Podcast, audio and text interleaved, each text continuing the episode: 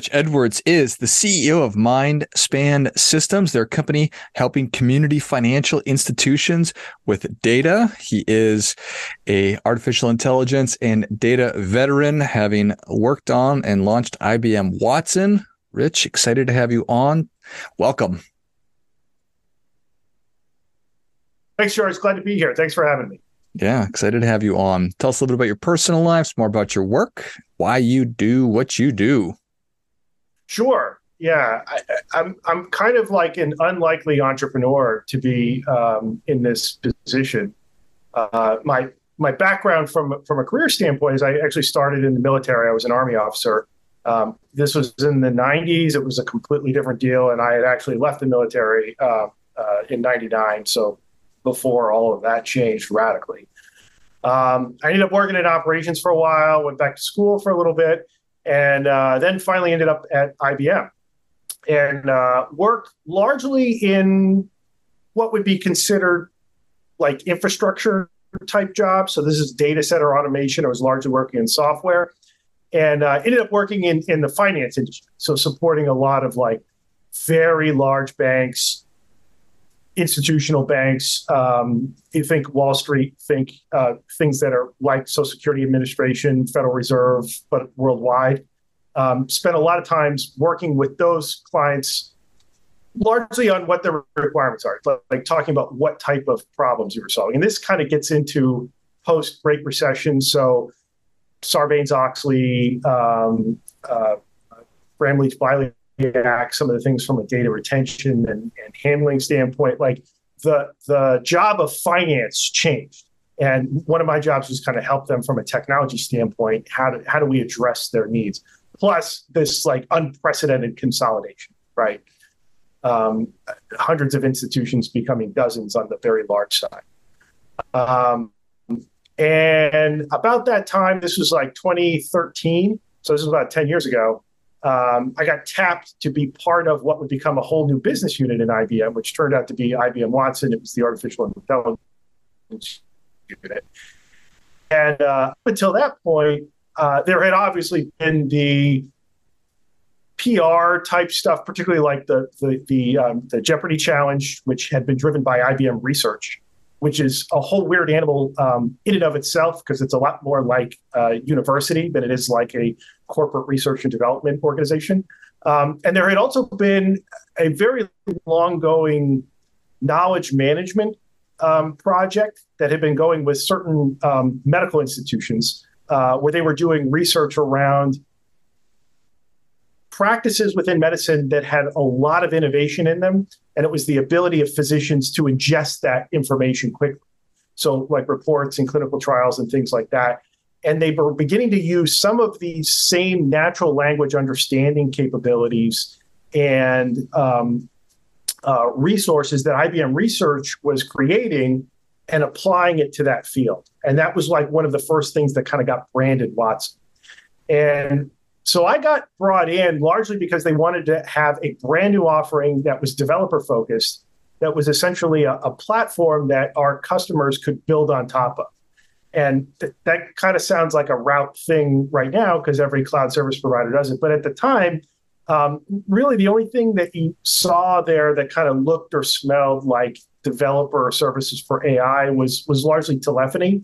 Um, the big player there was was uh, Android investments. So they did a lot of like text to speech, speech to text stuff that was in like a phone context, right? That, that, that was how they were using it. But there wasn't a lot of other things around that from um, natural language uh, uh, understanding, natural language processing. And we had a lot of really interesting, cool things. That a, a lot of it at that time was the proverbial hammer looking for a nail. Um, it was like a lot of neat stuff, but it wasn't really obvious how it would get used. So our job beyond building the product was kind of taking it out on the on the road and taking it to a lot of different customers and saying, "Hey, here's like two dozen things that you can do today that you couldn't do before or would take a very long time or were very labor intensive. Particularly from like um, processing and understanding large amounts of unstructured text or uh, unstructured data which you kind of think of like text video, audio. This is stuff that isn't in the spreadsheet, right? It's not tables and rows. And the ability to process that and understand it and go, what is this about?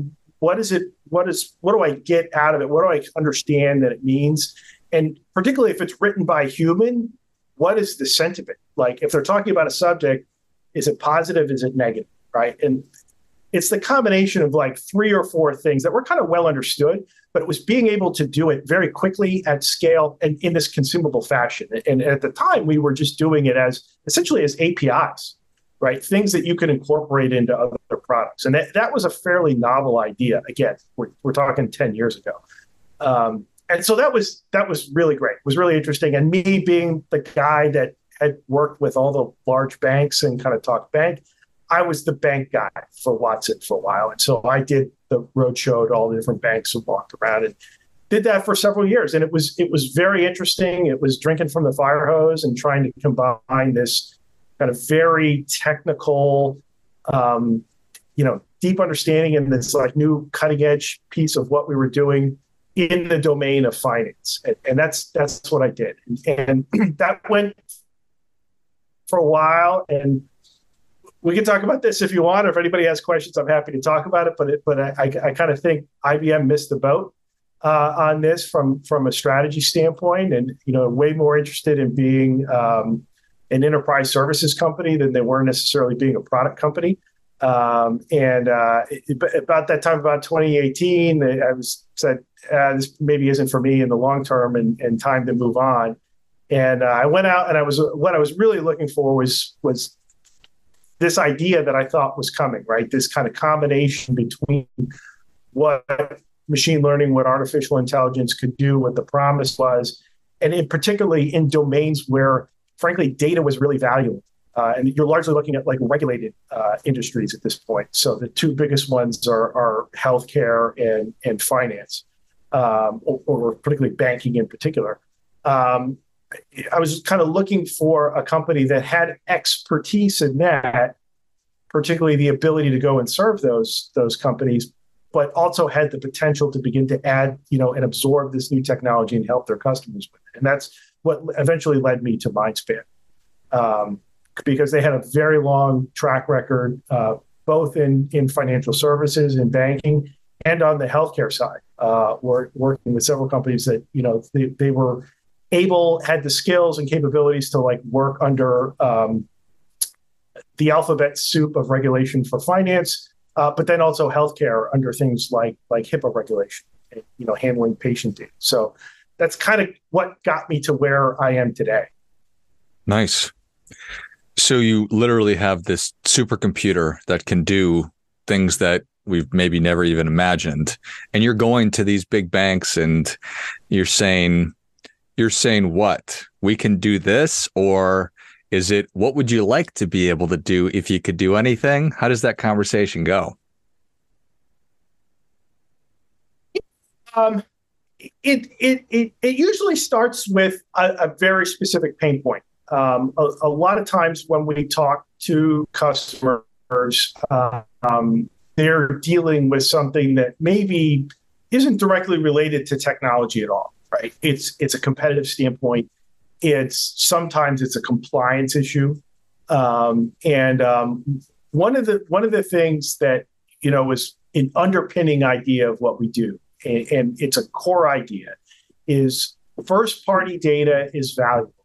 When I say first party data, what I mean is the data that that companies and organizations have um, about their markets, their customers, how they operate, um, things that are unique to them, even if they have many competitors, even if they have many larger competitors, there's an awful lot of things that they know that is not public information. And, and that's g- generally classified. There's, there's some more nuance to it, but that's generally classified as first party data. For most regulated industries, first party data is seen as a liability. It's this thing that has a, like this compliance noose around. And they are generally of the posture of data needs to be protected. And when we think about data governance or how we handle data, it's very much from a compliance and a protection standpoint, which they absolutely have to do because there's a whole lot of stick from a regulatory oversight standpoint to make them do that. What they don't have is a really good idea of how could we make our products and services better? How could we be a more competitive offering in the market if we were to able to use this data completely in a compliant way, but in a way that helps us serve our customer better, to be more personalized, to be more relevant to them. And that's usually where the, the gap is. And a lot of the initial conversations is just kind of talking about this sometimes uncomfortable tension um, between use how much make that I don't comply. Um, and why this is kind of more of an issue now was right around 2019. This was kind of just before just before the pandemic, and it really got accelerated in 2020 and 2021. Was the interest in like the direct to whole segment in financial technology or place? I think the more P2P payments like uh, Venmo, which is part of PayPal, or Cash App, which is actually part of uh, Square, what's now called Block. Um, also, things like there's a company called SoFi, which is kind of famous for doing um, student loan refinancing. Uh, they are of the size now that they sponsor the um, stadium that the LA. Um, you know, like they had the Super Bowl there, right? So also the Chargers are in the same stadium, but but it's SoFi Stadium, right? They are like that. They are now like a household name uh, from a brand standpoint. Well, they all play in the space of financial technology that, in some way, augments and helps traditional banking, and in other ways is in direct competition. And so what you saw was was a was a banking industry, particularly at the community banking level, the small local bank, suddenly found themselves competing with companies that they had never heard of, they had never had to compete with before. Largely, you know, these kind of like tech-driven venture-backed companies. And in that time period, like 2021 through actually like the end of 22, was this massive acceleration of investment that that went into uh, fintech worldwide, but in the U.S. in particular. Um, and they, you know, you saw a lot of a lot of these like smaller financial organizations begin to be overwhelmed with the the competition they were facing for like not comprehensive across the board banking services, but for like very well honed, very high touch, high design, very well done customer experience for like point products, right? Payments was one of the big ones. I remember seeing um, analysis from, I think it was ARK Investment, that they had looked at how long it took um, both Venmo and Cash App to get the same number of accounts, not dollars, but the same number of individual accounts as JP Morgan Chase had, who's the largest um, the largest retail bank in the world. Um, and you saw JP Morgan Chase largely did it through acquisitions that started about 1990 up until this year um, uh, with with Republic Bank. Um, and you know it was several billion dollars of of M and A. I think yeah, several billion dollars of M and A uh, maybe a dozen like big bank mergers. And you saw Venmo do it, I think, in about seven years. And Cash App, who started several years later, only did it in five. And wow. they were both in this like exponential growth in their acquisition of customers. And it just kind of showed like how business was done, how growth worked in consumer financial services as the game has completely changed. And so that's where a lot of um, smaller community financial banks and credit unions find themselves today. And that's really the marketplace where we work to kind of help them remain relevant to, and frankly be able to use that first party data they have better to serve their customers better. What are some what are some use cases that some of these community banks have have implemented that is helping them to be more competitive? Yeah, um, a, a, lot of them kind of fall under the the big tent of um, personalization. And, and when I say personalization, what I mean is that there's both the element of you kind of think of things like um, personalized communication. You get an email and has your name. Like that's like real knock knock level stuff. That's just blocking attack. This is more. I understand you either as part of a very very small segment, not one that's defined by where you live and how much money you make and you know sex and age and things like that but like from a behavioral standpoint right? And really, the idea there is trying to get down to a segment of one. That when I interact with you or you interact with me, uh, whether in branch at the ATM, via partner, via email or thing I send you in the mail, or when you log into the app, or you do anything that's kind of revolves closely around your financial lifestyle, I am talking to you as an individual. And what I'm presenting advice problem as easily and as efficient as possible and, and pointing you in the right direction. Um, a, a, real simple version of this is if, if you have a holistic view of your customers, right, you can help them in, in ways that creates, you know, these kind of like really like wow moments, right? So real simple one. And this is like an easy one to do. It sounds cool, but it's relatively easy to do. Somebody logs into your into the bank's website and they begin searching through the knowledge base for fraud. How do i report fraud? Uh, fraud questions faq on fraud. And then they pick up the phone and call right? You have everything you know right now to understand that this phone call is about fraud. Don't put them through a phone tree or if you do make the first option fraud or connect them directly to the fraud department that this element of i know exactly what you need and I'm here to help you to get it done. And I'm not going to make you lift a finger to do that. Right. That's that's a, that's like that next level up of like we are using your, our data in a way to make our service better for you. This is that much better. Um, understanding when you're kind of hitting certain milestones in life, when certain things are happening, and being there proactively with advice, assistance, offers for what's going on. Um, I, w- one of the one of the things right now that I see an awful lot is um, there's there, there's an idea of asset flight, right? That are kind of people are taking their money and trying to move to a um, a safer ba- a safer place, right? Which largely means like very very large, too big to fail banks what you see community banks doing very well right now is is that's not happening. And it's largely because they're having these like one-on-one conversations with their customers and and able to treat them as individuals particularly when they come in and they say well i'm want to cash out the cd because i'm moving it because i get a half point better right? They see less of that but when they do see that they're able to kind of step in and say, well, let's let's talk about why, what you're trying to do. Here's how we can help you, how our offers are as good, if not better, for what you're looking at. Plus, let's think about long term what's going on, right? And like just the ability to have that conversation as you get bigger and you have a more industrialized at scale organization that runs more like a factory than it is a local community financial institution those conversations have and happen way less often. And they're they're more mechanical and they're less personal.